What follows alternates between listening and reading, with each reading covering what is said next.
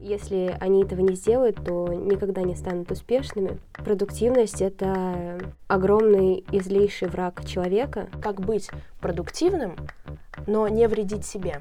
Study hard and don't give up. Я просто зубрю, делаю вид, что я учусь. Я удивлена уже две минуты. Встаешь в 4 утра, ты проснулся, сделал йогу, зарядку, помылся, Да. ну, сделал укладку. Плавали, Знаем. знаем. Помнишь Елену Блиновскую? Конечно, я ее помню. Очень важно себя хвалить.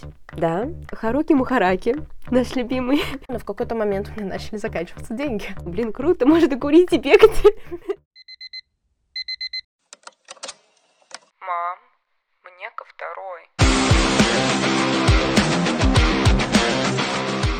Всем привет! Это подкаст студентов-журналистов Московского Иньяза «Мам, мне ко второй» и его ведущие Милена Привалова. и Анелия Джан. Сегодня мы поговорим о токсичной продуктивности и романтизации учебы.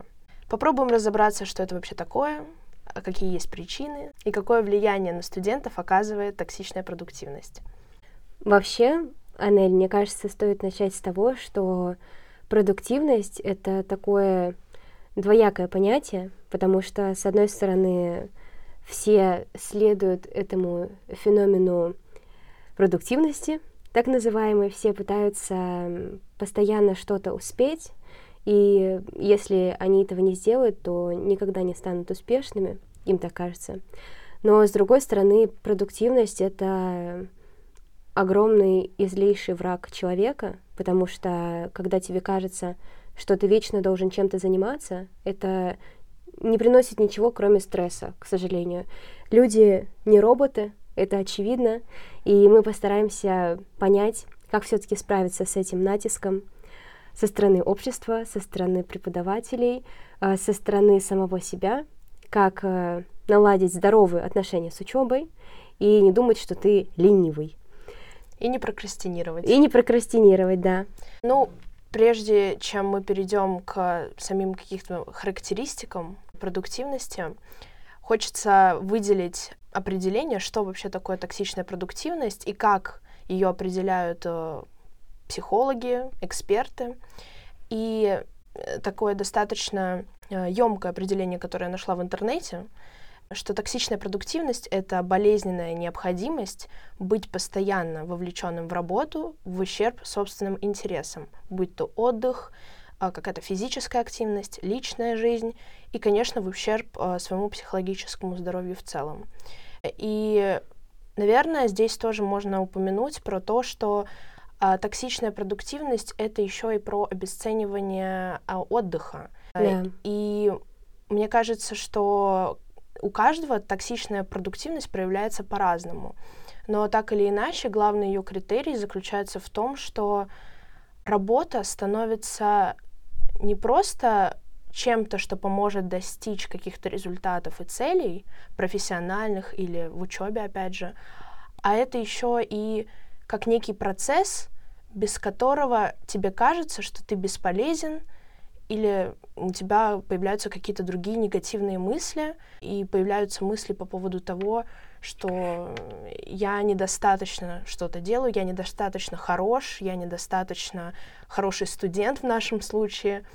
И, конечно, здесь важно упомянуть про причины. Как тебе кажется, какие причины повлияли особенно на вот это появление этого нового тезиса, потому что он действительно появился недавно, мне кажется, пару-тройку лет назад.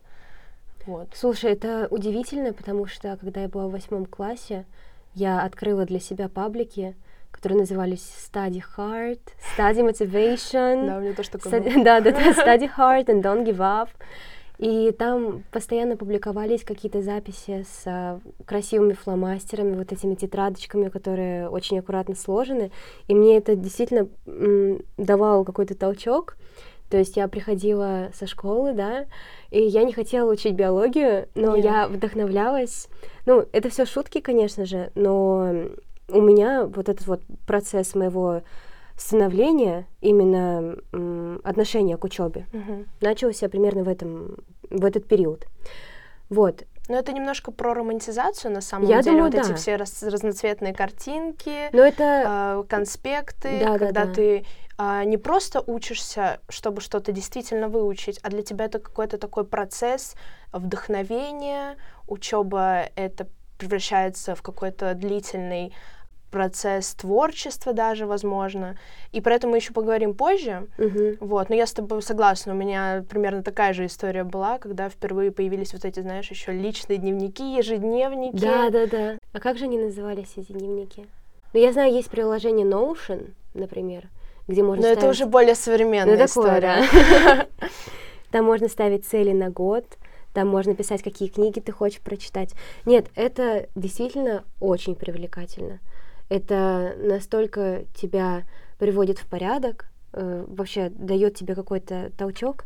Но вот опять-таки, возвращаясь к причинам, мне кажется, что токсичная продуктивность э, исходит из э, чрезмерной романтизации.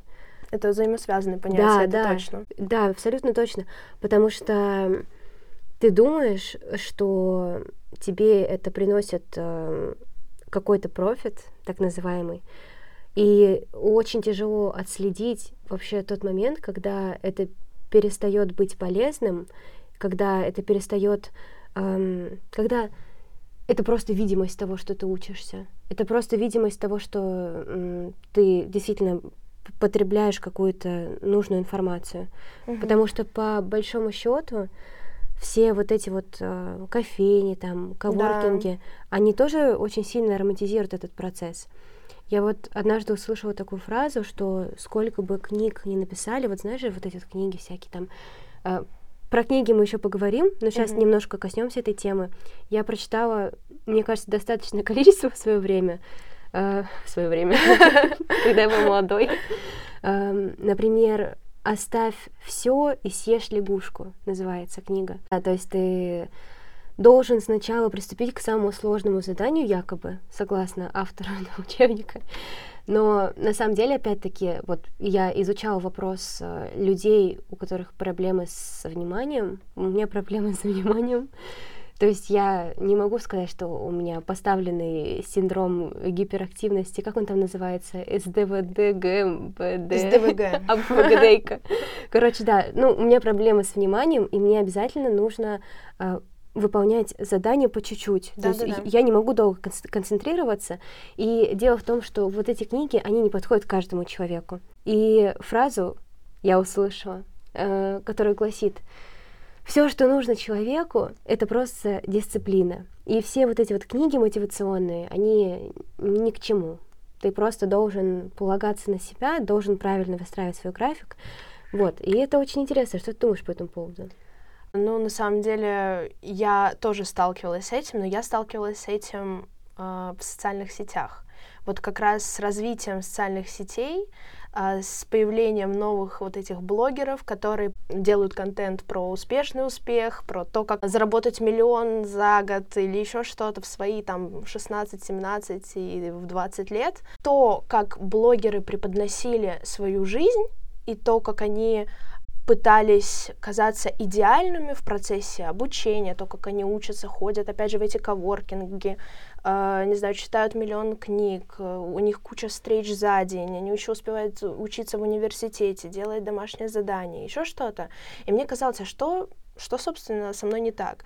И когда я начала пробовать их методы, даже не методы, а просто пытаться быть похожей, пытаться сделать свою жизнь так организованно, чтобы это казалось действительно чем-то суперпродуктивным, я начала понимать, что мне это совершенно не подходит. То есть я понимаю, что я вот делаю эти красивые конспекты, я там а, хожу, а, учусь каждый день в какую-то кофейню недалеко от дома, но это не приносит мне действительно каких-то знаний. То есть я просто зубрю, делаю вид, что я учусь, а, провожу много времени, но зачастую у меня не получается организовать свою учебу так, чтобы она действительно была эффективной. И вот да, если мы говорим еще о причинах, я бы выделила социальные сети и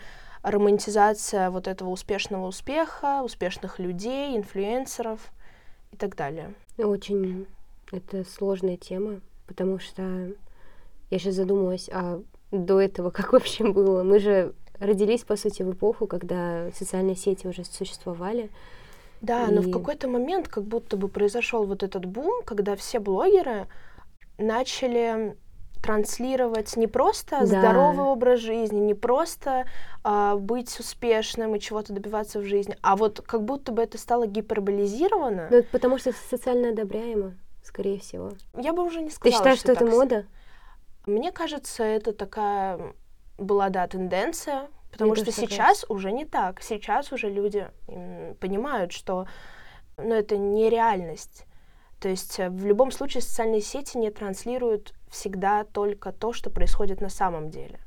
Зачастую это идеальная картинка. И люди начали это понимать, и поэтому сейчас этого контента стало гораздо меньше, как мне кажется.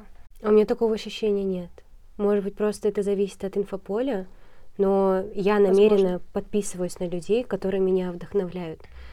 Но просто где эта граница между токсичной продуктивностью и как раз-таки тем, что это мотивация? Я вот, кстати, поймала себя на том, ну не себя, а Инстаграм и свои подписки, что у меня истории подряд с девочками, которые начали ходить на танцы. Вот я заметила, что все девочки именно сейчас начали ходить на танцы, и это тоже как-то связано, потому что это не просто касается учебы, это еще касается и саморазвития. Мне кажется, что по крайней мере, опять-таки, э, в моих подписках очень много людей, которые занимаются каким-то развитием себя и транслируют это в общество. Есть какие-то курсы, там, как найти свое призвание, как заниматься любимым делом. Помнишь Елену Блиновскую? Конечно, я ее помню. Не, на самом деле, кстати, про нее, извини, что перебиваю, на самом деле я просто добавлю про курсы, про вот это вот все. И это тоже повлияло. И в, в какой-то степени вот этот скачок э, гиперпродуктивности и токсичной продуктивности вообще в обществе и в социальных сетях особенности произошел как раз тогда, когда это стало инфопродуктом, то есть когда люди начали продавать успешный успех. Мне кажется, что когда вот люди поняли, блогеры в частности, что а, их аудитории нравится такой контент, они начали это продавать. И когда они начали это продавать, люди негативно начали реагировать.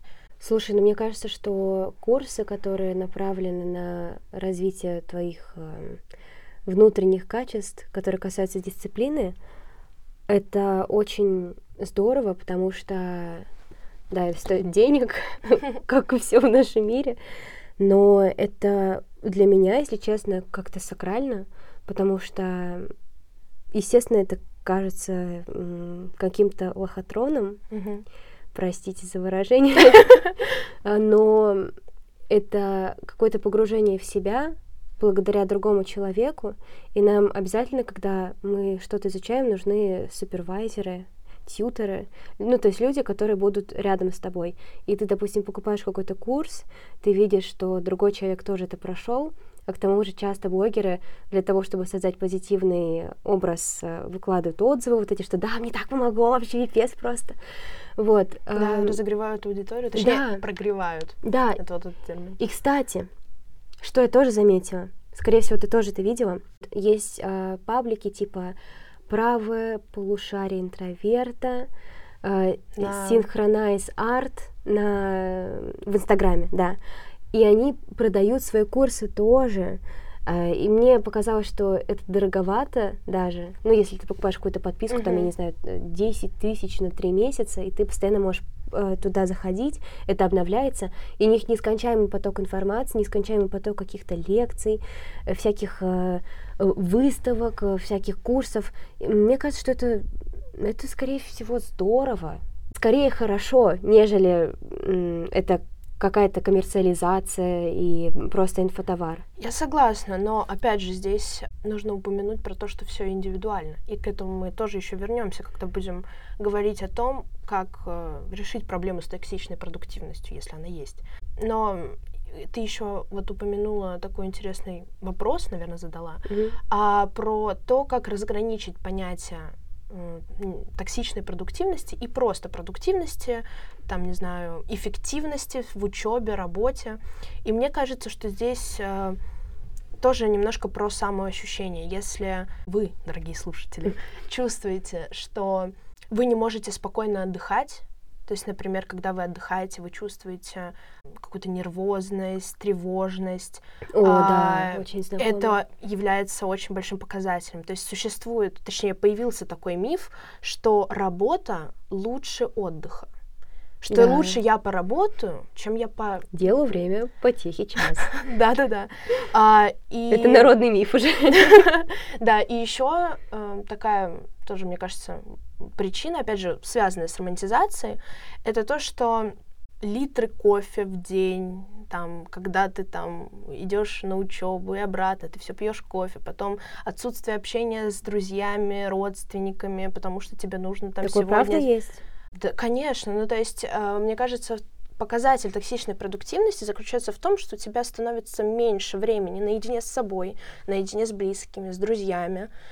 Ты в целом меньше отдыхаешь, и у тебя появляется вот это вот ощущение, что если я буду вести такой образ жизни, как такой типичный идеальный студент, опять же, пить кофе, не спать целыми днями и ночами, существует, наверное, тоже какой показатель, как отсутствие питания, правильного питания, то есть это постоянные бургеры, сэндвичи между парами, и иногда студенты вообще забывают поесть, и это тоже проблема. И это тоже связано с такой переработкой, в которой ты не прислушиваешься к себе и не можешь идентифицировать вот это вот чувство, когда ты устал или когда тебе нужно отдохнуть и потом поработать, и когда ты не можешь а, разделить какие-то важные задачи, которые нужно сделать сейчас, потому что некоторые вещи мы действительно должны сделать, и их нельзя отложить.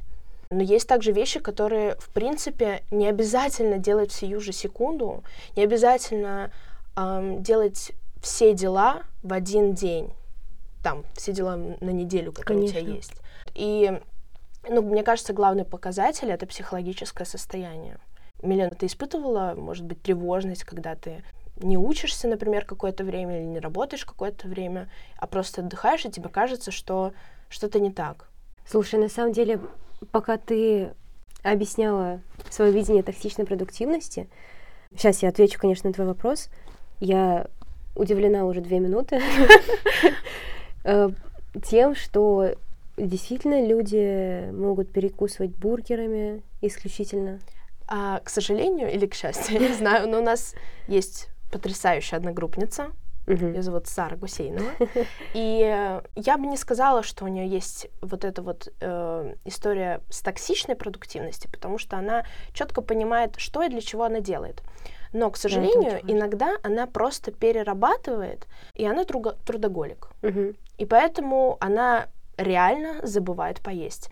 Но здесь немножко тоже оттенки смысла. как бы. Оттенки смысла, Здесь да, уже определенно. Чисто индивидуальная черта характера, мне кажется. И здесь уже, Да, э, возможно, другие приоритеты. да, вообще подруг- в целом цели. И все индивидуально, да, как характер человека. Да, Потому да. что если он не стремится к тому, к чему стремится большинство, это не значит, что он ленивый, это значит, что он, он просто другой. И вообще в целом подходы к учебе настолько разнятся. У нас а, разные возможности в плане запоминания информации, разные виды памяти задействуются каждый раз. А, Дорогие друзья, а мы все еще напоминаем, что вы слушаете подкаст «Мам, мне ко второй». И мы обсуждаем токсичную продуктивность. Да. И романтизацию, конечно. Конечно же, да. А что касается меня, Да. да, это я, Милена, в эфире. Я в 17 лет прочитала книгу «Магия утра». Я думаю, многие наши слушатели так или иначе слышали об этой книге хотя бы. И так случилось, что я прочитала ее примерно в тот же период, что и книгу Харуки Мухараки, как выразился наш преподаватель, Харуки Мураками, которая называется «О чем я говорю, когда я говорю о беге». И они настолько сильно оставили неизгладимый след в моей душе, что я уже, вот мне 21 в этом году, я до сих пор вспоминаю с горечью в душе. Э, Книги эти о чем? Значит, э, Харуки Мухараки, наш любимый Мураками, выкуривал пачку в день сигарет, Потом он садился где-то часов в 12 за стол, я уже не помню, и начал писать.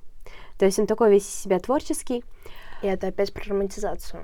Это, это, это просто тотальная романтизация. Это прям по нашей теме. В общем, Харуки Мураками был марафонцем. И ты не поверишь, он начал писать книги, потому что он бегал. То есть он начал бегать, его это сильно мотивировало, то есть у него там нейрончики вот это были задействованы, и он такой, блин, надо писать срочно. А, и я читала эту книгу, думаю, блин, круто, можно курить и бегать. Но я это не практиковала.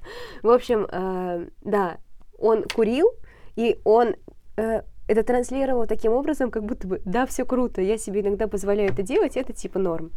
Вот. А книга «Магия утра» — это просто сокровищница, на самом деле, человеческой мудрости. Токсичной продуктивности. Токсичной продуктивности. А нет, она потрясающая. Потому что, значит, эм, автор писал, я просыпаюсь в 4 часа утра, я знаю, что утром нужно посвятить немного времени себе. То есть немножко йога, окей, да. okay, немножко как бы такой холодный душ контрастный. И потом я там читаю книгу, занимаюсь своими делами, и я супер продуктивный. Ну и 17-летняя Милена, окрыленная, поступившая в Кубик, Кубанский государственный университет, а, думает, ну что ж, не повезло мне, не смогла в Москву поступить, буду хоть хорошо учиться. И я начала просыпаться в 4 часа утра. Не поверишь. Ну ты Я так, поверю. Ты, ты и так просыпаешься в 4 часа утра. Да, было. Плавали, знаем. Ну, просто это было настолько... Но это было не потому, что тебе нужно было встать в 4 утра, это важно упомянуть, а потому что ты хотела попробовать вот это вот да. э, образ жизни, когда да. ты встаешь в 4 утра, ты проснулся, сделал йогу, зарядку, э, Все еще выпил спят. кофе, там помылся, да. сделал укладку, еще и пробежку где-то там между этими. Или ты помнишь, я на первом курсе приходила в университет и говорила, а я сегодня 5 километров пробежала. Я помню, конечно. Ну да, вот это из той серии, но на самом деле, опять-таки, в тот момент это было супер нездорово. То есть я себя чувствовала плохо, но я продолжала это делать. И я... Это показатель. Это, это показатель, это просто идентификатор. Если вы себя плохо психологически чувствуете, делая что-либо в этой жизни, этого не нужно делать.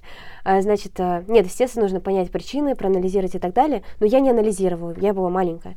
И суть в том, что, да, я делала домашку утром, я делала йогу, и, что удивительно, привычка делать йогу у меня осталась. То есть реально пошел уже третий год, или четвертый, когда я реально просыпаюсь и делаю йогу. Я не всегда успеваю, но мне это супер много энергии дает.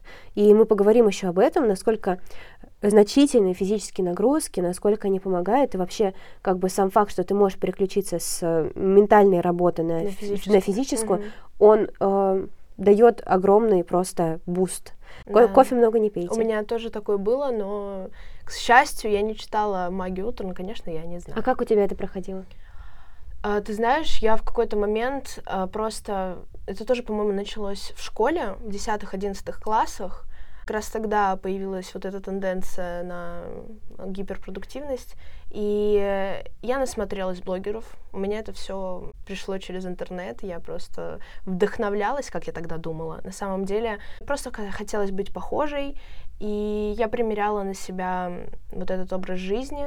Там вставала, опять же, тоже типа в 4-5 утра, а, делала зарядку, пыталась доделать какую-то домашку, которую я не сделала вечером до, шла в школу, приходила, и потом там делала еще что-то, кучу дел, пыталась успеть. Но а, я понимала, что мне это не нравится. Я понимала, что мне это не подходит. Но, опять же, как ты и сказала, я тоже была маленькая, и мне было сложно разделить мои чувства и понять эмоции, которые я испытываю, понять, как это психологически на меня влияет. Поэтому в какой-то момент я просто выгорела, у да. меня были какие-то срывы, и только они привели меня к тому, что я поняла, что мне, ну, это мне не подходит, у меня другой темп. И вот давай как раз с тобой поговорим о том, как избежать токсичной продуктивности, точнее, как быть продуктивным, но не вредить себе. Потому что нам нужно все успевать делать. Мы учимся и работаем, и все мы деловые, в общем. Ну да, нужно понять, кому это вообще надо.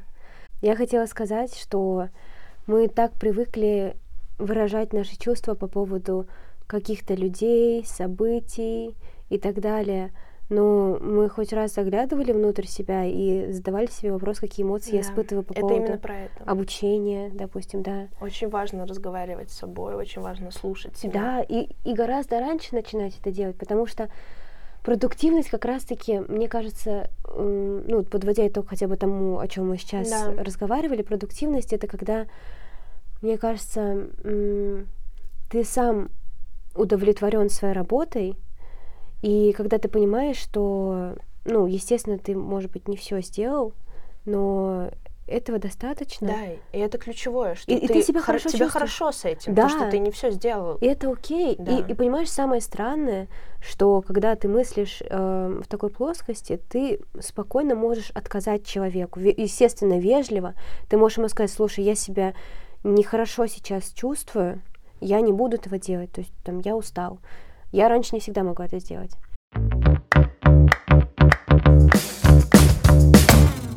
Как избежать токсичной продуктивности?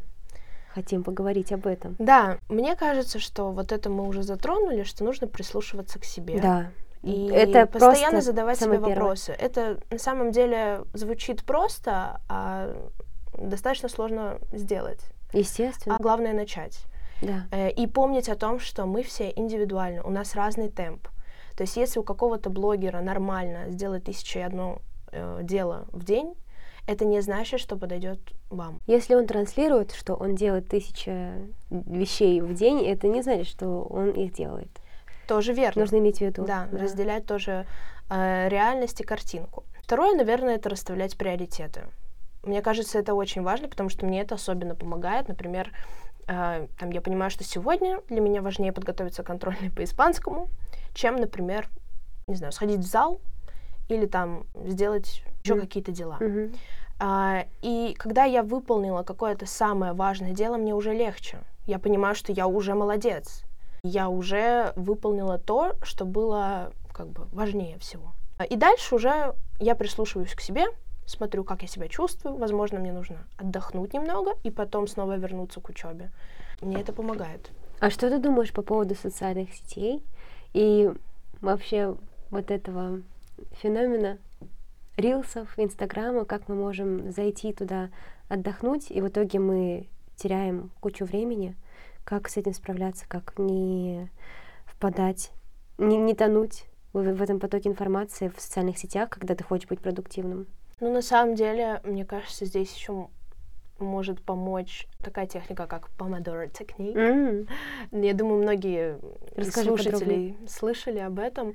А на самом деле это просто техника того, как э, работать так, чтобы не уставать и успевать отдыхать. Помодоро, вот эта техника может быть разная в зависимости от времени, которое вам нужно потратить на учебу, например. Но суть такая, что вы там учитесь 30 минут, 10 минут отдыхаете, снова учитесь 30 минут. То есть это такой таймер, который помогает э, ориентироваться и ставить себе дедлайны, э, и при этом продуктивно, опять же, проводить время и действительно концентрироваться на том, что ты делаешь. Еще, мне кажется, что говоря о социальных сетях во время отдыха, например, важно, опять же, прислушиваться к себе. Мы будем часто об этом говорить, но это действительно важно.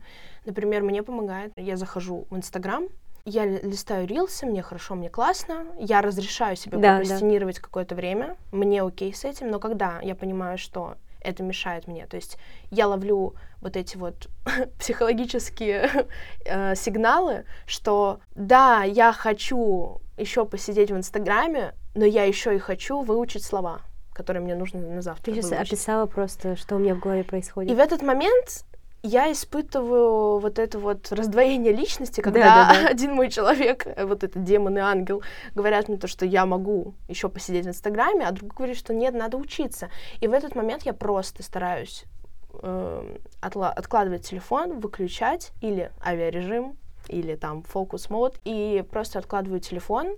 Я просто сажусь, э, начинаю что-то делать, что мне нужно сделать, и в какой-то момент я просто втягиваюсь, я забываю. Так как уведомления не приходят, я выполняю все достаточно продуктивно. Но здесь еще интересный момент. Если, например, вам такой подход не, идет, например, вы выключаете телефон и все равно не можете, возвращаетесь к нему через какое-то время. Мне кажется, здесь можно в целом поменять активность. Например, вот вы лежали, смотрели рилсы в, в Инстаграме, запрещенная в России организация. И в какой-то момент э, там чувствуете, что вы тревожитесь. Идите погуляйте. Часик. Или там послушайте музыку минут 15. Или там, ну, просто отдохните, поспите в конце концов 15 минут, 20 час. Это супер Ну, то есть это да. просто нужно поменять активность. И, опять же, возвращаемся к тому, что нужно расставлять приоритеты и прислушиваться к себе.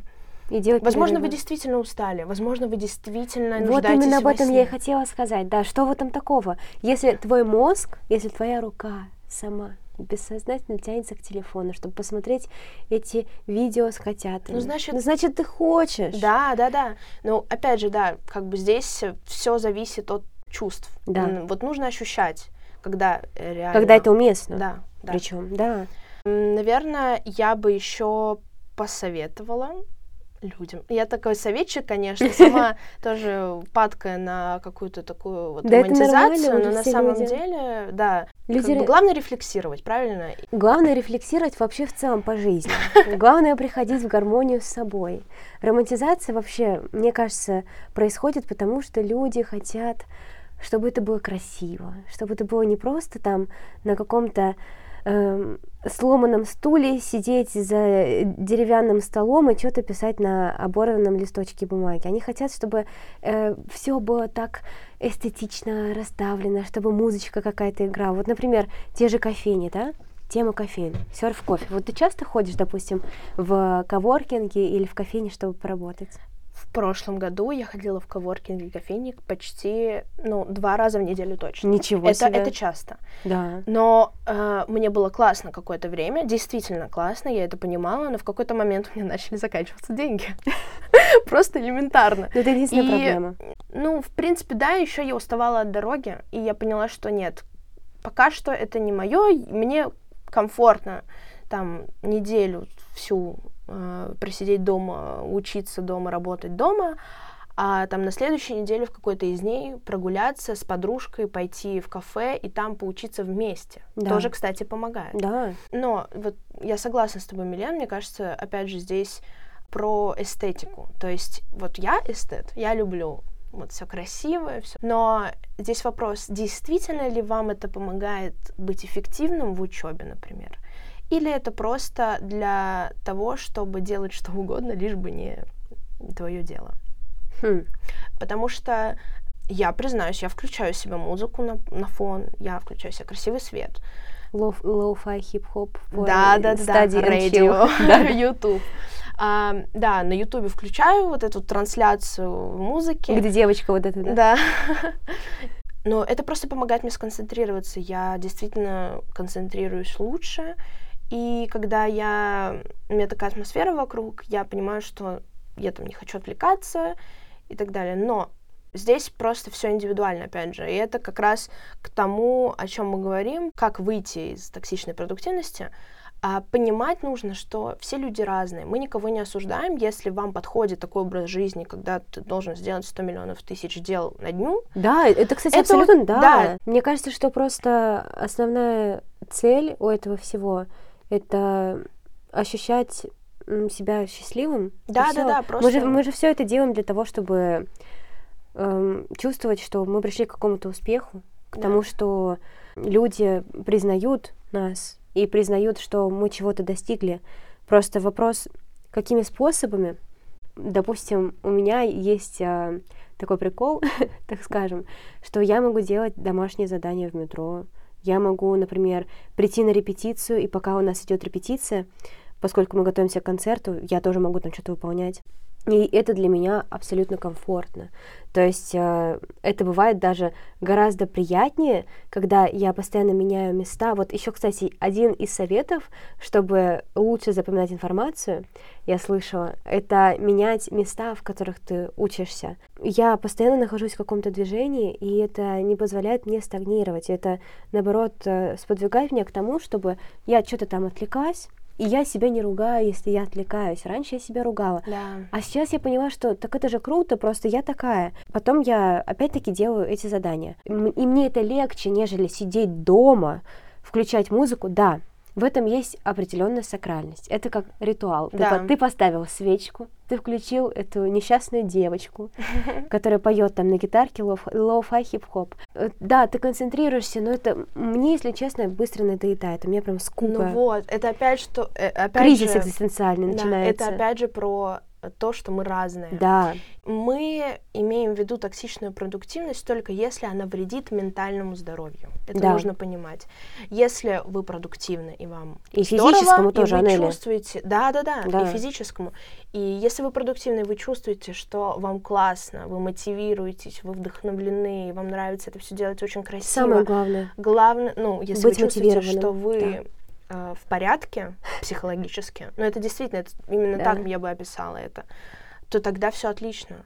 Не меняйте свой образ жизни, А мы никого если не нет? призываем. Но, Что же делать, если нет? а если нет, очень важно себя хвалить. Да, За каждое выполненное действие, за каждое выполненное дело нужно себя хвалить. ну конечно. Кто еще похвалит? Потому что тут это действительно про благодарность к себе и самоценность. Это тебя тоже может смотивировать, потому что, а, например, ну не всегда люди окружающие могут хвалить. Не всегда есть такая возможность. Не всегда преподаватели похвалят или а, дадут какой-то фидбэк. Мгм.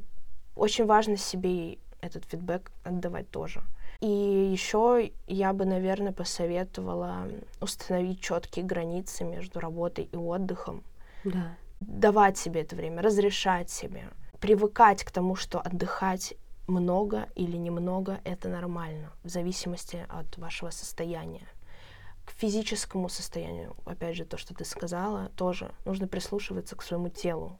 Нужно Если- спать Да, спать, это, ну, и заниматься студенты. спортом, либо любой физической активностью. студенты, как студент студенту, нужно спать.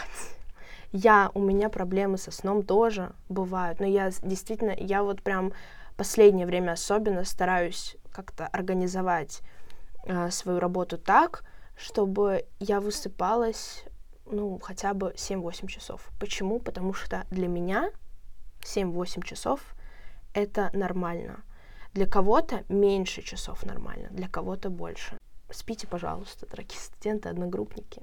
Это очень важно. Нельзя ничего ставить в ущерб себе.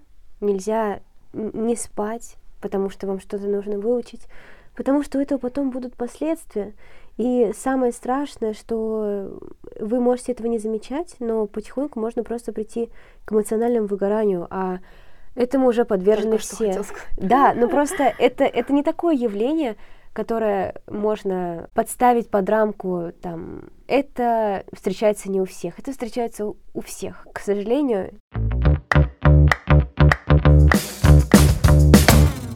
Давай, наверное, попробуем выделить какие-то советы, как вообще а, подходить к учебе, как мы Да. это видим. Но я вот, э, в принципе, из того, что касается психологического состояния как себя уметь поддержать в нужный момент, я, в принципе, упомянула про то, что нужно отмечать достижения и разграничивать работу и отдых. Да, я бы еще добавила, наверное, что нужно понимать цели. Например, у нас, естественно, цель великая, огромная — закончить университет, бакалавриат и стать э, профессиональными журналистами, но не у всех есть такая возможность. Кто-то покупает себе курсы, все развиваются по-разному в любом случае. Стоит добавить, что экспериментировать со способами обучения это тоже очень круто, потому что кому-то подходит, например, смотреть какие-то видео, кому-то подходит читать материалы, э, кому-то подходит делать ресерчи на эту тему, делать какие-то доклады. И это все супер здорово, супер помогает, потому что век живи, век учись, что называется. И, кстати, книг по продуктивности просто Море. море. Море, да. И одна из них — это книга «Век живи, век учись». Я уже не помню автора, но меня привлекло именно название, потому что это настолько примитивно, это как бы все знают. Но не все знают, что у фразы «Век живи, век учись» есть продолжение. Да? Дураком помрешь. Опа! Опа, вот так вот. Э, В общем, «Век живи, век учись», она как раз-таки пока что на данном этапе, пока начала ее читать, она не про мотивацию и не про то, что ты должен быть успешным. Она про то, что тебе должно быть интересно. Вот, это тоже важно. Да, что ты э, всю информацию, которую ты воспринимаешь, ты должен обдумывать. Ну, не должен. Да, было бы хорошо, если бы ты обдумал, если бы ты ее пропустил через себя, если э, бы ты добавил какую-то рефлексию и относился к жизни как к какому-то дару, и относился ко всему, что тебя окружает, с огромным интересом, чтобы это тебя увлекало, и чтобы учеба была не в тягость, чтобы ты понимал, что учеба это для твоего личного развития, чтобы ты чувствовал себя полноценным человеком. Да, и, не, и учеба это не только про то, что нужно учиться. Да. Здесь очень много вещей, которыми можно наслаждаться. Да. И не делать, чтобы просто делать. Потому что все-таки чем меньше задач, тем выше продуктивность. Это тем точно. выше эффективность даже, а не продуктивность. То есть, э, возможно, будет лучше, если сократить какое-то количество дел за день, которые нужно сделать, но выполнить их так, что потом будешь гордиться сам собой еще два дня вперед. А ведь действительно такое бывает, Анелия? что ты- Конечно, бывает, что да, ты долго 100%. не можешь приступить к этому, а потом в один день как взял и сделал все задания. И гордишься собой. А вот мы подкаст записываем вообще. Ну, пожалуйста. Уже мы молодцы. Мы молодцы, Мы мы молодцы. хвалим себя. Мы хвалим себя, и вы хвалите себя. И на этом, я думаю, можно заканчивать. Полностью А, согласна. Дорогие слушатели, я напоминаю вам, что это был подкаст «Мам, мне ко второй». С вами были Милена Привалова. Анелия Джан. Слушайте себя, прислушивайтесь к себе, Отдыхайте. отдыхайте, Пейте спите много воды. и не перерабатывайте. Слушайте нас на всех подкаст-площадках и подписывайтесь на наш телеграм-канал, чтобы не пропустить следующий выпуск нашей коллеги Сарат Кусейновой, которая поговорила с преподавателем о тонкостях работы в ВУЗе, о том, нужно ли разговаривать со студентами и вникать в их проблемы, и о том, каково быть преподавателем сегодня.